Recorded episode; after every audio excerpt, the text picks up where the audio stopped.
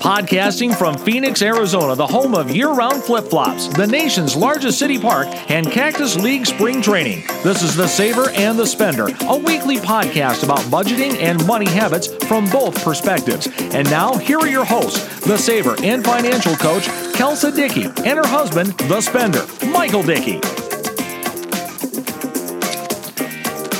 Welcome, everybody, to the Saver and the Spender podcast, episode 21. Today, we have a very special episode where we're uh, talking with uh, Vanessa Shaw. And if you've never heard of Vanessa Shaw, you need to because she is an international business and success coach, wealth mentor, and inspirational speaker recognized as savvy and sophisticated, yet widely respected for her business brilliance.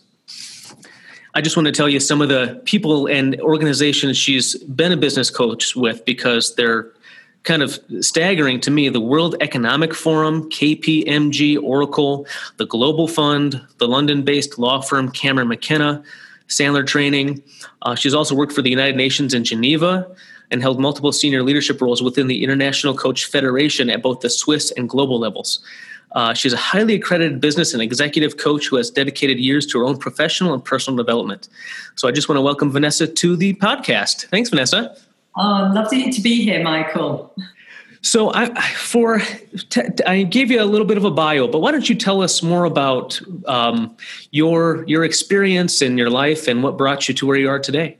Yeah, it's a great question actually because um, it's kind of you know it was almost a blast from the past, like listening to some of those you know companies that I used to work with. I was listening, thinking, "Wow, you know, yeah, that feels like that was you know quite quite a long time ago now."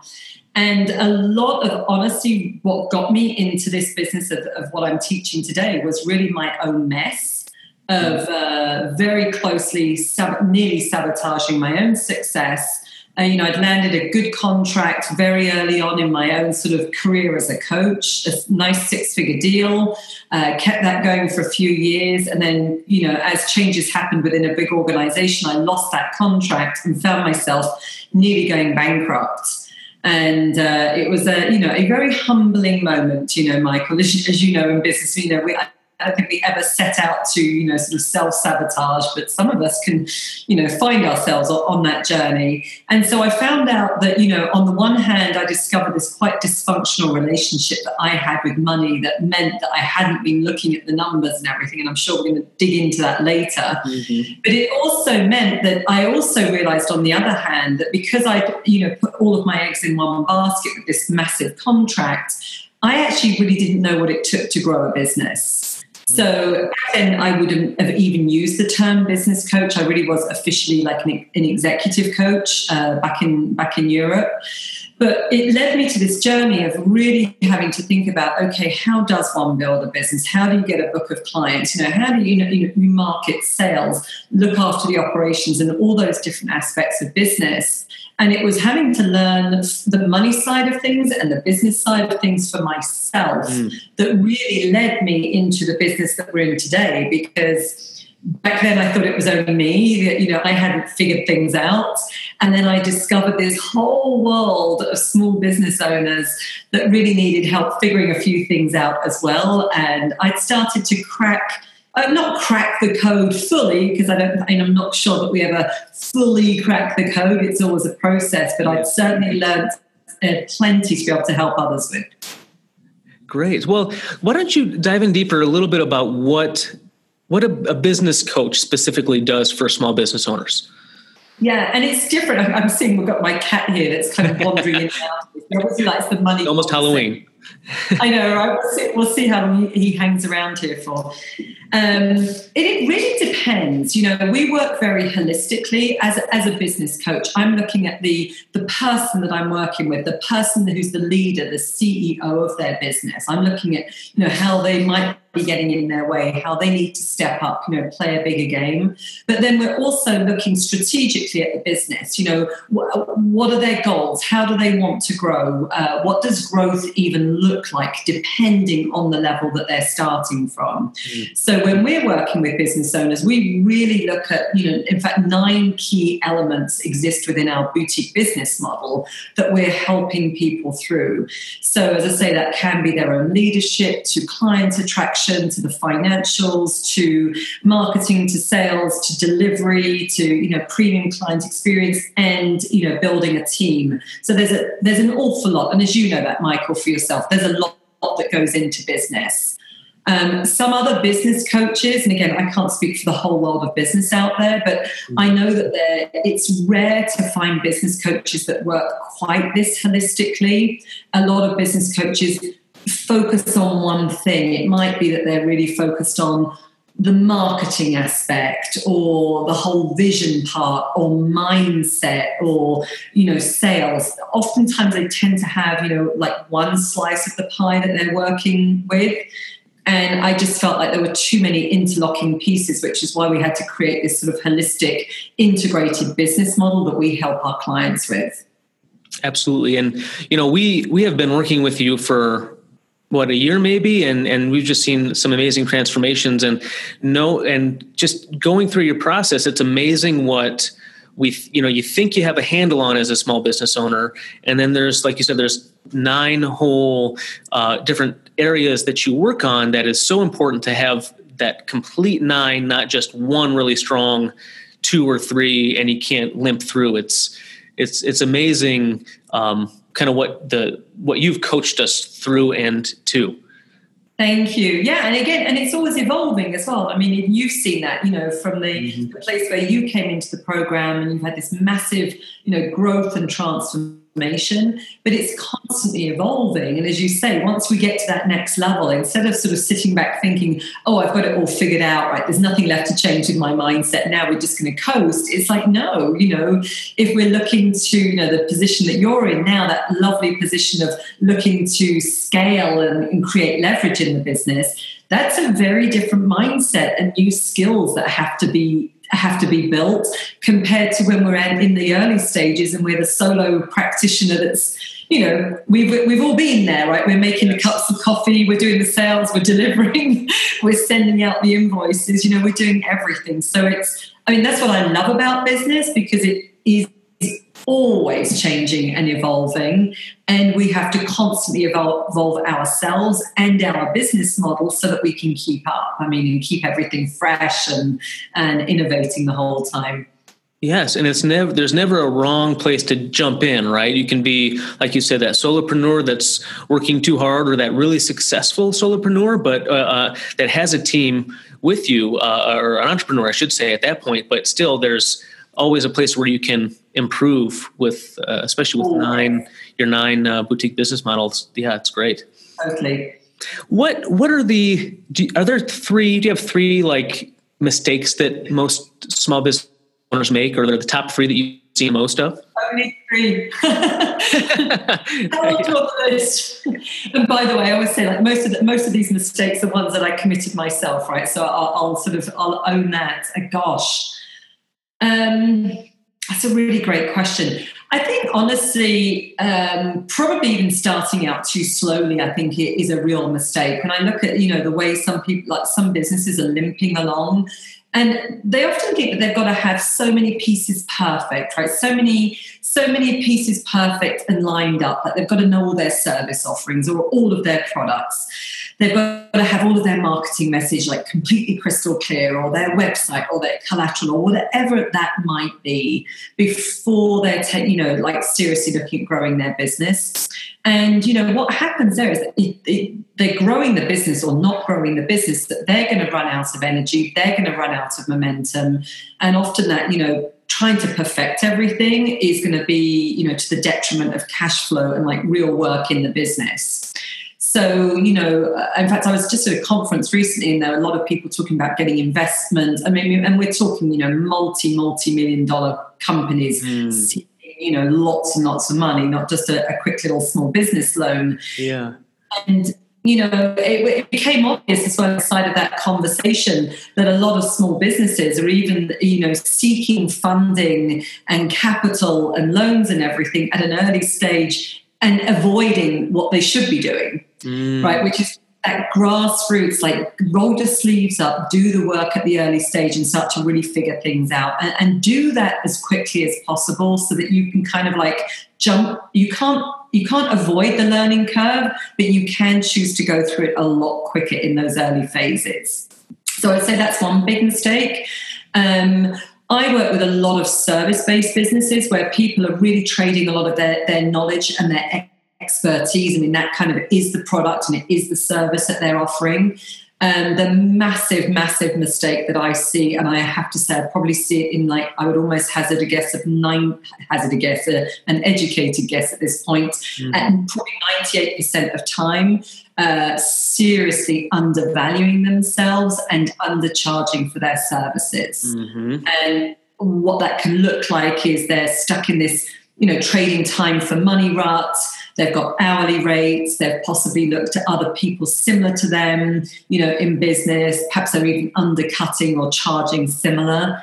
And they don't realize that they could be comparing themselves to businesses that are frankly going out of business. And it's like you, they've built their whole sort of model uh, on a very unhealthy foundation. So I would say that's the, you know, second piece. Mm. Um, then the other mistake I, I, really see a lot is going to be around the financials. Um, now, I happen to work with a lot of women as well, so there are some distinctions uh, when we're working with women in business compared to men. Um, however, again, I've still seen this a lot across the board. Um, and, and, frankly, I wish a lesson I'd learned earlier on myself. I could have possibly saved myself some heartache in those earlier days. But like, not not looking at the numbers, you know, really not looking at the numbers, even from a perspective of like what are their initial financial goals that they really should be setting like to cover their expenses to you know meet some of their goals to keep the lights on i mean i'm not talking about buying a new mercedes right i'm talking right. about some of the basics right getting those things covered uh, setting those goals knowing their numbers and then tracking them because I see a lot of people with that like head in the sand approach. Um, and again, I was asking a question. I was speaking um, actually at a, a, client's event on Friday. Somebody that you know as well. I think it was you and I were speaking at this, or Kelsa was your mm-hmm. your beloved wife. We were speaking yeah. at the same event, and um, you know, I even asked them like, when you when people ask you how how how well are you doing in business or how's business going, you know, what do you answer?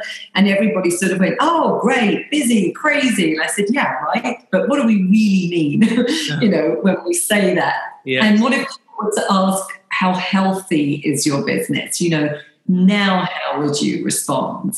And that health of the business comes back down to you know the financials which of course is determined by how many clients you're working with and your price points and your service offers and everything so not having you know getting a, an eye on that in very early stages means we're, we're running that business blind you know it's valuable information um, and as i say business owners need to a of course be passionate but realize that passion alone does you know it does it's never actually paid the bills. So it's like let's let's have that passion grounded and let's just start to get real about some of those numbers in the business. Absolutely. You know it's it's amazing how many small business owners that we see that they come in and they they commingle their personal and business finances. They're not paying themselves. Um, they're just winging it. And it's so important that you you take that step to to make you know separate the business and personal side, but actually look at those numbers and um, and and hit those goals and and reach those goals because it's like you said you're you're going blind you're or you know the blind leading the blind to get those finances working right. And if you don't know what you're not what you're looking at then you're just winging it. So i love that. And the other thing i was going to say is that if you were going to bring it up i was but undervaluing is exactly what we were doing before we we saw you. Um, and it's it was so hard for us to uh, and we'll talk about this later, but it was a big money block for us for why we weren't valuing ourselves and specifically Kelsa. Um, mm-hmm. But you know, those money blocks are huge. Um, yeah, I when we were um, at uh, uh, last event with you when I was there at your ABI, we spoke on finances and and I think you got a an idea of I know you already know where everybody's finances were in our in our group, but mm-hmm. do you think that having a system um, is, really important for people to to get their finances in, in order, or what's? Oh, yeah. Yes. Yes. Yes. Like yes, and why? Yes, and know, yes. Yes. Yes. Yes. I mean. And again, a simple system, right? It's what I love about the work that you guys do. There's, it's not at the end of the day, it's not rocket science. It's right. beautiful common sense, but that doesn't make it common practice, as we all know. And yes, if we haven't got things, you know, I mean, even down to, you know, having regular payments being automated so that they're paid on time so that we're not getting late fees or, you know, getting mm-hmm. certain things you know, cut off or whatever that might be. I mean, that's a system. We can set up the system for that. As you say, having systems that where we can track what's going where, obviously not commingling, especially when we're in business for ourselves. We've got to be able to see that clear picture. And what I loved about what Kelsa was teaching in our particular event that day, she was, I can't remember the term that she used now, but it was almost like you were going to make this thing so boring because you've yeah. made it so easy that it just is one of those things that's going to happen. So, and that's the joy of a system, right? Is it really mm-hmm. Supports you, it's just running in the background. It, of course, it takes some time and effort to set it up. But the whole point then is afterwards, you're freeing yourself up and I'm, I'm all for freeing up energy whether it's emotional energy or mental energies particularly when we're in business for ourselves we need more energy i think most of us would would want to have more energy rather than less and so once we've got that system it's like we can lean back into mm-hmm. it right and it does that heavy lifting for us exactly uh, and that's what i love about that so and, you know and again i realized as well I, I, I was never actually a real systems thinker um, you know, I think a lot of people aren't. I'm far more on the creative side of things, you know, far more sort of relationships rather than systems. I mean, these tend to be like thinking styles that people have. And so for me, for a long time, you know, I would resist systems. Mm. Uh, because it was almost like I wanted. You're probably surprised now because yeah, actually such different. I mean, our our business has got so many systems yeah. to it and we're, we're taking that constantly to the next level. But in fact, in the earlier days, I wanted to be more organic and free flowing. And I had a mindset that systems were going to be con- almost constraining. And what I came to realize is that systems really liberate us. Systems mm-hmm. create, funnily enough, more freedom and flexibility than not having them. Because, as you say, especially around money, there'll be a lot of stresses, there'll be those surprises that we really don't want to have, all mm. those preoccupations. So I'm a massive advocate for systems and not complicated ones. I mean, simple that, you know, even a nine year old could work their way around. Exactly. It should be simple and easy. And as you know, we, we like to say your budget should be as quick as a glance. Mm-hmm. your paycheck comes in, pay your bills, quick as a glance, you're done. Exactly. You know, it's and that's and it like you said, it does the heavy lifting for you. Um, and then it's it gets to the point of of boring but fun at the same time because your money should be fun, right? It should be should to be to reach your goals, to to help where you want to help, but then to have fun on top of that. So it should be simple. I love that. Um, uh, my next question, we actually kind of talked about a little bit, but there are a lot of small business owners that are severely undercharging. Why do you think that is? And what do they have to work on to, to charge what they're worth? Gosh, great question. Uh, and it's a massive question. I think there's there's multiple reasons, and depending on kind of what their service is, you know, why they might be undercharging. Um, there's a lot of inherently, and now people that have got an expertise or knowledge base that they're sort of, you know, that is the service oftentimes that under you know the undercharging is really a deeper problem that they're undervaluing themselves and mm. everything they're bringing to the table and it's reflected in in their fees and, you know, they may have some excuses on the surface level that sound like, well, I won't be able to get people to pay for my fees, or people can't afford this if I were to charge more. But if we were to really dig down, it's more that they're not valuing themselves. Perhaps they take their expertise for granted, they don't see themselves as the experts. Um, you know, a bit like yourselves, right? I can again use you as a great example because that's something that we worked around. You built this amazing system and, you know, so many great things there. And for me, coming from the outside as your business coach, I was able to say, guys, you've no idea as to how valuable this really is and how many people really need this amazing thing that you've built, right? So I come in from the outside and it's like, oh my gosh. And I think I said to you at the time, you are sitting on a gold mine, yes. a, a, real gold mine of opportunity. And I remember, remember the day that I said that. But again, sometimes when we're just so close to it, we, you know, we can undervalue it. Um, and what, what also comes natural to us, or some perhaps it doesn't even come naturally, but we've just built it up over years. So now we are in that place of it feels more, you know, as a natural gift. We have to realize that that's it's not natural for other people. So that mm-hmm. thing that we find relatively easy is hugely valuable to somebody else that's struggling with it, right? Which is where you know we can we, we've got room for growth for you know charge charging more. But I think the other big area where people are undercharging is to say they're looking at the wrong models, in my opinion, to even set their prices in the first place. Hmm. So, a lot of people have been trained in, especially the sort of consultants, coaches, experts, they've been trained in this idea of an hourly rate.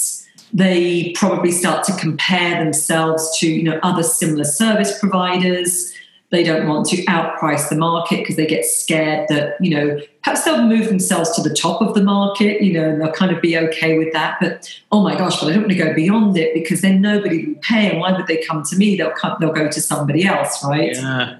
And again, a lot of that is very unhealthy comparisons because you've no idea how somebody else has set up their business model. Mm-hmm. And if we also look at the statistics of failing businesses and businesses that go broke and literally have to, you know, close their doors, we need to be very selective about the business models that we are, you know, looking to for inspiration. So I think there's a big fear around, you know, will will I be able to command those fees? Uh, will I lose clients? You know, and oftentimes, I'm sure you've probably seen this as well. I'm often saying to people, you, you're not making the money that you think you are already. If we really look at your numbers in a in a grounded, objective way, you're really not doing as well as you would like, you know, think you are or you'd like to be. So we have to be able to change something and trying to do more of what you're doing that's not working is never going to get you to the outcome right that you want. Right. So there's so many factors that come into play but it can be really interesting you know when we work with people at times. I mean we often help them repackage their services so it actually gets them out of the that sort of hourly model where possible because there's some industries that we work with you know like a lot of attorneys that we mm. are working with that you know hourly model. But then we will you know keep sort of you know pushing up their fees when they've really got the demand in their business. And it's always interesting to see how you know mindset can kick in at a certain point and people start to go oh my gosh i couldn't like really? You really think we could go that high? Or do you really think people would pay for this? Um, yeah. we've just got a lot of experience with with doing that now that we can say you know hey are you willing to experiment? You know can you at least be open to experimenting and then we can look at this more objectively?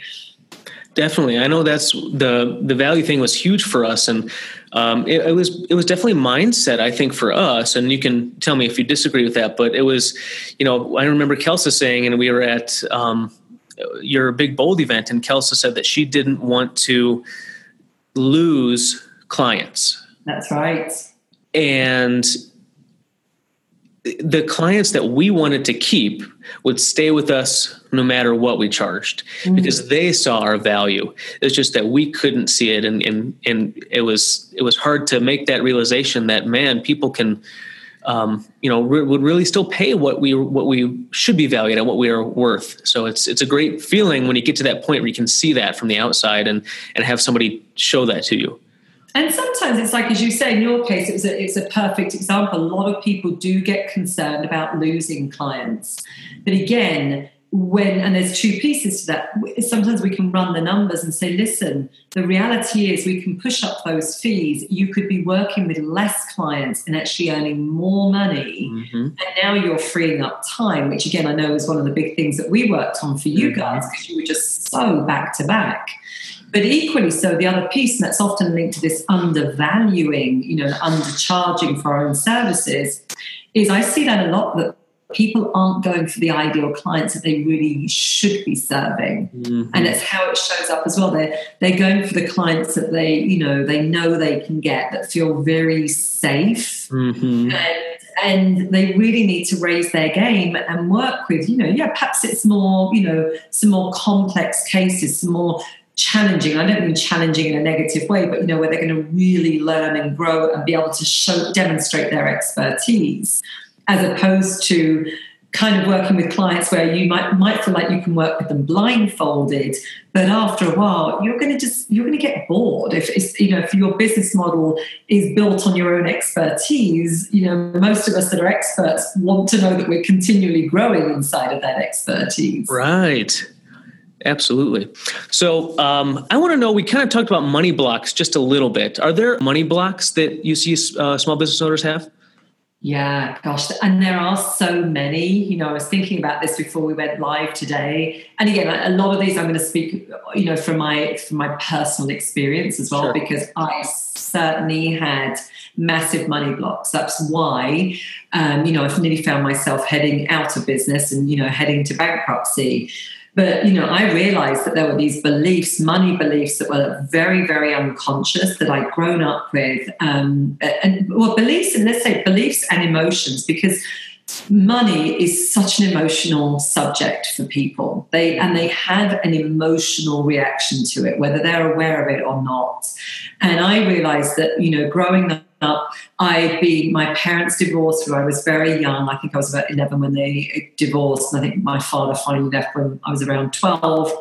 And all I remember, Michael, prior to them divorcing, were arguments around money. Mm. And it was just, that's what I grew up in. And it was the stress of my mother trying to budget, balance the books. You know, she had four kids, she was very responsible, um, you know, frugal because she had to be. I mean, they didn't have a lot of money.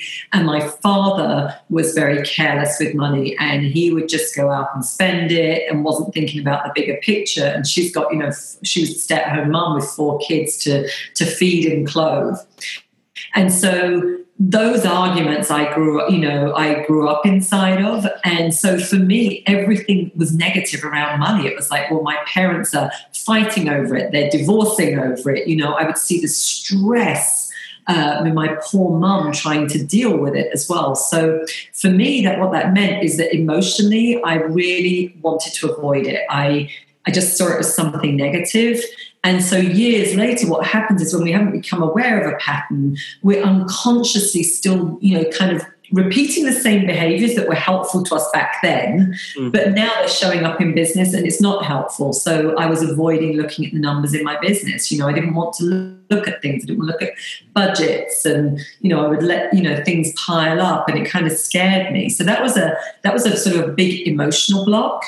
But then as well, there were beliefs that were, you know, that sort of kept these emotional blocks in place. So um, one belief I remember growing, you know, again, I would hear my mother saying when we talk, we were talking about people that had more money, was she would refer to us as, you know, well, people like us don't make that kind of money. Uh. And it was this whole them and us as if as if you know this has been decided early on in life you know that you've got a dollar amount and it would have been pounds by the way because i grew up in england but you know back then as if there was like a pound amount stamped on our heads coming into this world saying that's the amount you're going to be making for the rest of your life. Mm-hmm. and i truly believe that. I mean i had no question to question it right? Yeah. So it was later on in life that I really had to start to look at that. Um, you know, other money blocks that I had about again being a woman in business is that I realized unconsciously I had a real belief that women never earn more money than their husbands. I mean, you know, Robert, my husband's been very aware of that for years. He's like, hey, bring it. I have no problem. But it was my, mon- my money block and it went very deep. And there was no evidence in my family of a woman ever earning more money than her husband. Huh. So, it, you know, the whole pattern was there. But I mean, I've written, that, you know, I mean, there, there, are examples here that I see the whole time. You know, a lot of people believe it's not spiritual to make money. Mm-hmm. You know, they can't, they can't be a spiritual person and do great work in the world and like have wealth. They just see them as two, you know, mutually opposing things. Mm-hmm. Um, and again, I have a different, very different belief set around that. Is that I think you know uh, when we have, let's just say greater ease, right? I'm not talking about having to be the richest person in, in you know in town or whatever, but if there's greater ease around finances, we can be more generous. We can, you know, contribute to those causes, churches, communities, associations, like charities that are close to our hearts. And I, I believe that that is a spiritual expression because that's our place where we could contribute in a bigger way. Um, even as we hire team, as you know that, you know, you're building a business, we start to provide income for other families and jobs for other people. I really feel that that's me, you know, a, a bigger a spiritual version of myself, you know, growing and again making that bigger contribution in the world. Mm-hmm. Uh, that's a big one. Uh, there's a lot around. I've got my whole list here, so we could go on forever. But you know, a whole load around sort of what will others think of me? You know, this concerns that if I have more money at some level, people will think I'm greedy, selfish, shallow, you know, just in it for the money. And so there's these real concerns about what other people will think. And I know for some people, it's a very unconscious belief around who they would become if they had more money, their own fears around, you know, oh, you know, I could become that, you know, self serving, arrogant person, or, you know, the person that they know that has a lot of money that they probably don't like. They, you know, they, they get concerned that they're going to become like that person. And again, my, you know, again, my experience with that as well now, with all these years of working with people and being around greater wealth as well, is that having more money just makes you more of who you already are. Yes. So if you're, you know, if you're a generous, kind, compassionate person, it will enable you to be more of that. But if you've, you know, sorry, but if you've already been a pretty unpleasant person to begin with, yeah, go figure. You probably do want to do some work on yourself because it's it's going it's going to be a magnifier, right, for those unhealthy aspects. Um, and then I think you know, again, this was one of mine. Um, I see this a lot with women as well as the just the even not good at numbers, you know, these these beliefs around kind of not the money per se, but it's the like the pieces around money. Well, I was never good at math. I'm not good at numbers. I don't understand it. It's like this it's mysterious thing. And the truth is, I really wasn't very good at math. You know, my 16 year old, you know, our daughter Olivia, she is a whiz at algebra. I mean, I just look at it and it's like Chinese to me. Right? you know, I, I just cannot help you because I really, really, really just don't get this. Mm-hmm. she's a wizard at it. The truth is, I wasn't. I really struggled. I mean, it was just I did the I, as much as I could just like pass. But again, when we come back to managing our personal finances or business, it's not complex algebra, no. right? It's it's basic math. It's adding and subtracting and division and multiplying. And I realized that I was good at those things. And, you know, again, it's not rocket science. Absolutely not. When we can get our head around them. So, you know, and even the fact that I, you know, on an interview like this, I can say, I'm good at those things rather than saying, hey, I'm no good at numbers. I'm going to claim that I can do this, right? Which is a far more empowering mindset of course, as my business evolves, there are a whole load of new terms that I now have to learn inside of the, the financial aspect of our business. It's getting a lot more complex. But now I see that as a skill, Michael, that I'm developing. Yeah. And I've got experts and resources, right, that I can go to for help with that rather than this oh my gosh like i'm no good at that so like let me let me avoid it and put my head in the sand Yes, and we've always said that money is a skill, and some people, you know, just like sports or uh, other things, some people are born with a national natural gift for it. But it's it's a skill that you can definitely develop, and it doesn't have to be algebra or rocket science. It's simple addition and subtraction, and um, just knowing, keeping, getting organized, staying organized, um, and it's it's as simple as that. Um, you know, we I don't know if I ever told you this, and but my money block that I actually just realized in the past couple months was that my um, and it's very parallel to yours. That my my dad was a teacher in Michigan, so you know how poorly teachers are paid, especially in the '80s. Um, and my mom was a stay-at-home mom for the most part when she wasn't a teacher, mm-hmm. and so I I only ever thought she could make like ever knew the maximum amount you can make was thirty or you know forty thousand dollars or whatever a teacher's salary is. But mm-hmm. there was always that at Christmas time we would drive around the rich neighborhoods houses and look at them at Christmas, and that was something that we always would never eh, have um, because I just didn't know any different than what I was brought up with. So finally, I realized that I said, you know what, I I need to allow myself to be successful and make what what we're worth and what I'm worth, and that that was a huge turning point for me. And Kelsa's recently too, her second big money block that she broke through was that she didn't want to make a lot of money subconsciously because she didn't want our daughter to grow up to be spoiled rich kid, which exactly. um, is like you said, it's money is going to make you more of what you are. Um, and what your beliefs are and you know you should put your money towards your beliefs and that's a really good thing. So so interesting though, isn't it? And we have to be then I think so mindful of, you know, as as I say, you're in this work, world of work, so am I, this body of work, is then so mindful of the messages that we do pass on to our children. Um, because it, as you say, like growing up, and I remember, you know, going around bigger neighborhoods and things like that. I mean, you kind of look back on that and think, how crazy! Like, why would we do that? like, why would we do that to kids? You yeah. Know, thankfully that they did because it probably sowed a seed, you know, a seed of desire somewhere deep within us, right? Yeah. But I'm being very conscious with my own children, you know, around some of the things, the conversations that we do have around money, you know, trying to talk about it in a very objective way. You know, of course, they do see, you know, we have our own business, we work hard, there's no illusions. I mean, they're not sitting back thinking that it's this miraculous thing that kind of happens in their life.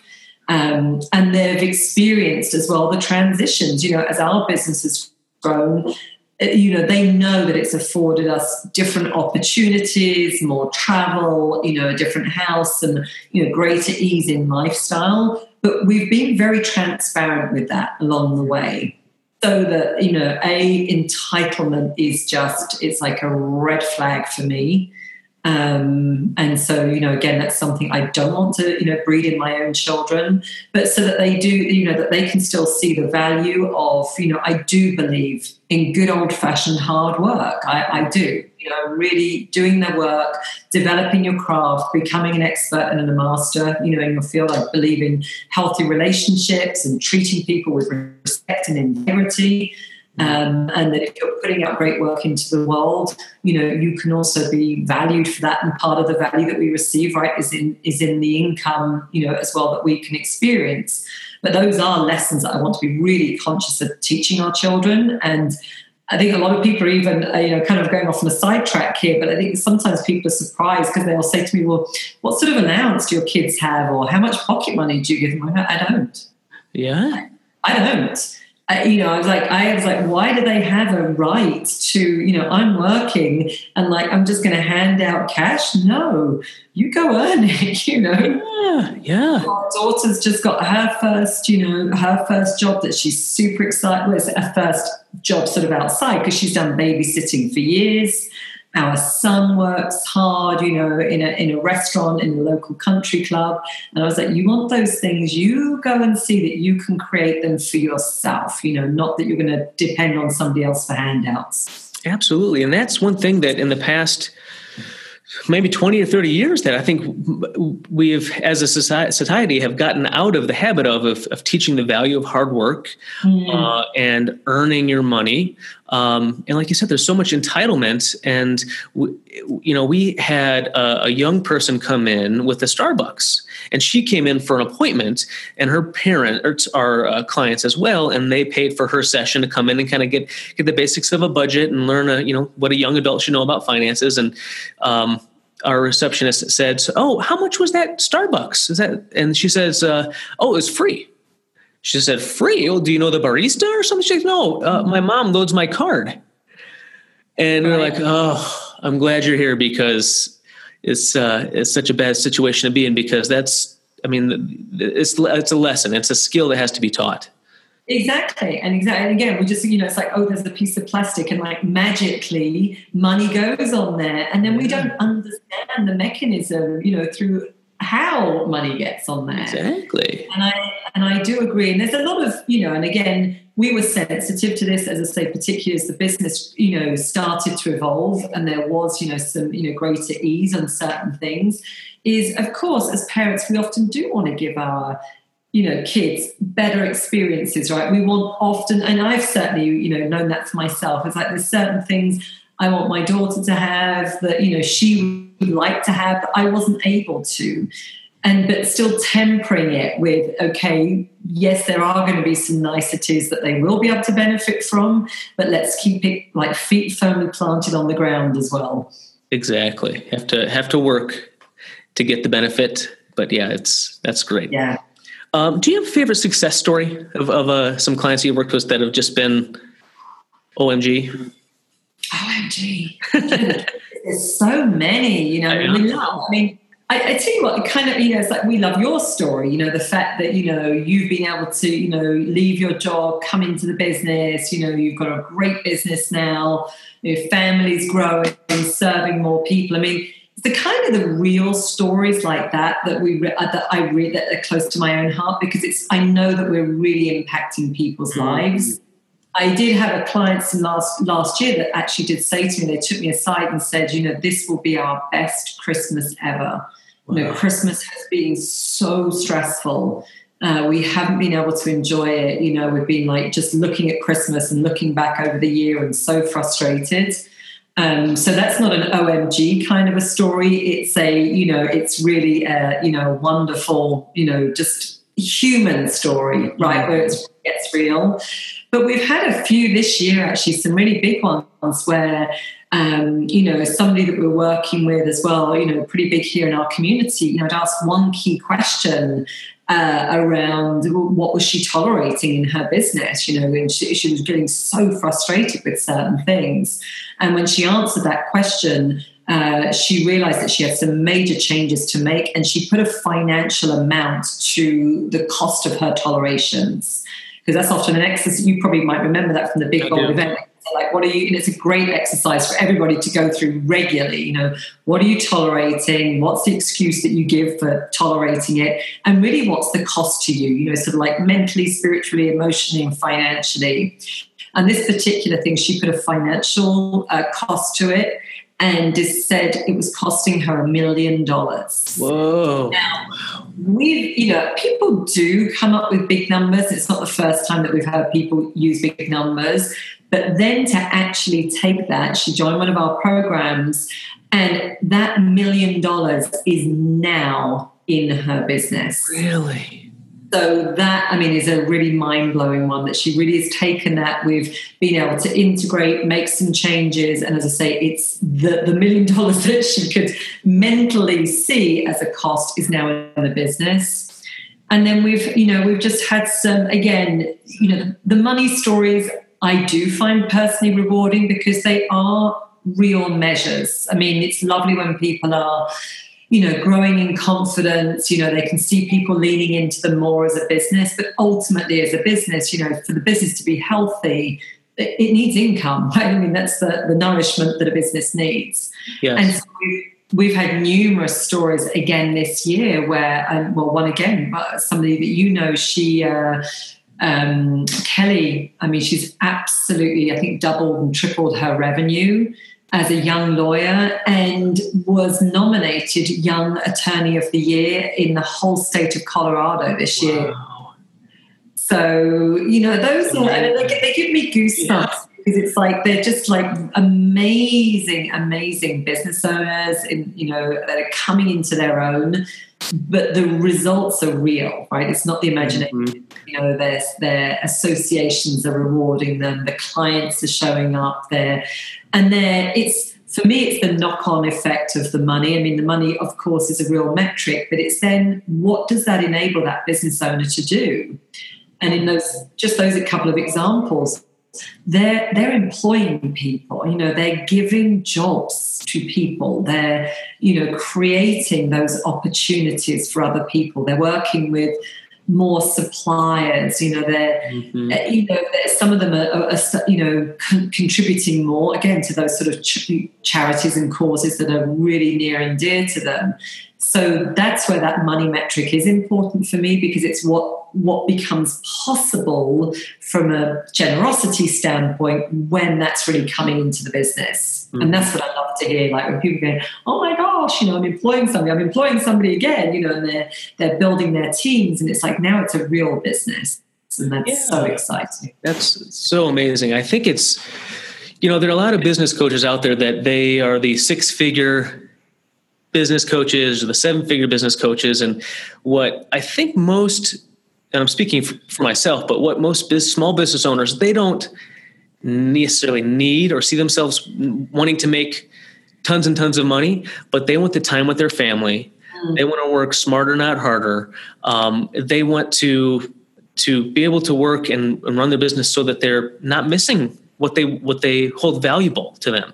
Um, and I think that's what has really uh, has shown through with your work with us is that the, the time that we can spend with our family and our daughter and my wife that we didn't have before. That's just amazing.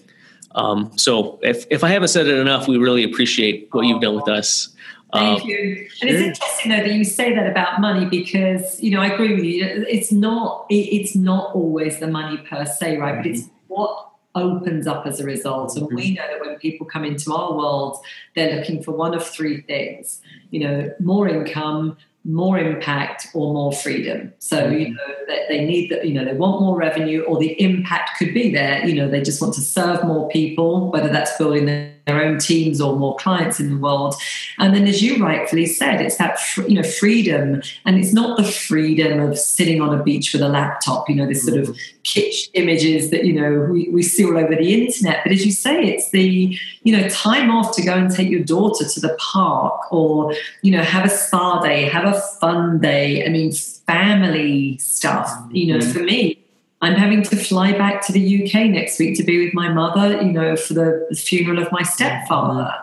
And that's that is so important. You know, I'm so grateful. I said that just to Robert this morning, and this is my second trip back in just a few weeks. Mm. it's a long way, but I said to Robert, I am so grateful that we've got a business that supports me to be able to do those things because that's what is most important for me right now and highly valuable. That is my version of freedom right now, right? Yes. To be there for my family when they need me. Yes, being separated by that much water, you got to have, you know, that freedom of of uh, time is so valuable to you. Absolutely. Absolutely, I've got to get on a plane and like go go quite a ways. yeah, it's not an hour drive, that's for sure. not an hour's drive. No, days it would be easier if it were, but yeah. it's not in my case. Yes. Well, hey, before you wrap up here, I know we we need to get going, but really, you have an awesome event coming up here pretty soon. Why don't you tell us about it? Yeah, thank you. We have our big bold event coming up. It's in November, the 9th to the 11th of uh, November at the wonderful Camby Hotel. It's a gorgeous boutique hotel in Phoenix. And of course, it's the event that we met at last year. Yes where we really go through those nine different aspects of the business model. And we give, you know, we transform your mindset, we really transform your relationship with money, we really show you what's absolutely possible for your business. And again, not based on theory, based on real practice, real evidence, and real experience and uh, plus the fact that at the big bold event there's going to be you know 100 plus entrepreneurs there so it's a an amazing networking event as well for people to really build some great relationships. So if that's speaking to your audience, Michael, you know, we've given you a super duper special deal for your audience so that you can actually, you know, share with them how to actually come and save some money. Since you're the financial experts, we figured, we figured you'd love to be able to give them a great way to actually save Absolutely. Exactly. So uh, that you can share that later with with your audience. But yes, we'd love to, you know, really build a community there of people that are stepping up, serving the world in in more impactful ways, and being able to give back to their their families, their loved ones, and their communities through their business. Absolutely. And I must tell you from personal experience, the amount of value that you get, and it's three days and it is three intense days. It's not, um, you know, just a, a quick seminar where you're where you're going over the basics. It's you get you dive in deep, um, and it was so valuable to us that we could have walked away and said this was enough for us to work on a lot of stuff in our business for a long time. But mm-hmm. the value that we saw in uh, what you were telling us, but in you was was worth it to us to to to go work with you because it's just been such a valuable, more than we could ever imagine. So, um, I'm, so I'm so delighted to have had you as clients. So yes. just it's just a win-win-win, right? Absolutely. So, um, if you're you know a small business owner, it's in um, in Phoenix at the Camby, uh, November. What were the dates again? 9th through the 11th. 9th through the 11th. Um, and then I will share the uh, the link here for everybody. Um, to go get registered, but it's completely worth your time if you're a small business owner, and uh, we hope to see you there. So Vanessa Shaw at, and so we can they can look you up at vanessashaw.com, right? Vanessashaw.com as well. Uh, website there if people want to, you know, sign up for whatever freebie we've got going at the moment. We've always got numerous things on the go, but that's just a great way to get lots of free resources and inspiration to build the business. And then for the event, it's thebigboldevent.com.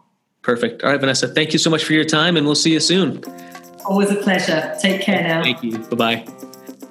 Thanks for listening to The Saver and the Spender. If you like what you just heard, we hope you'll pass along our web address, www.fiscalfitnessaz.com, to your family, friends, and colleagues. Be sure to subscribe on iTunes, follow us on Twitter at I Am Fiscally Fit, and on Facebook at Fiscal Fitness PHX. Join us next time for another edition of The Saver and the Spender.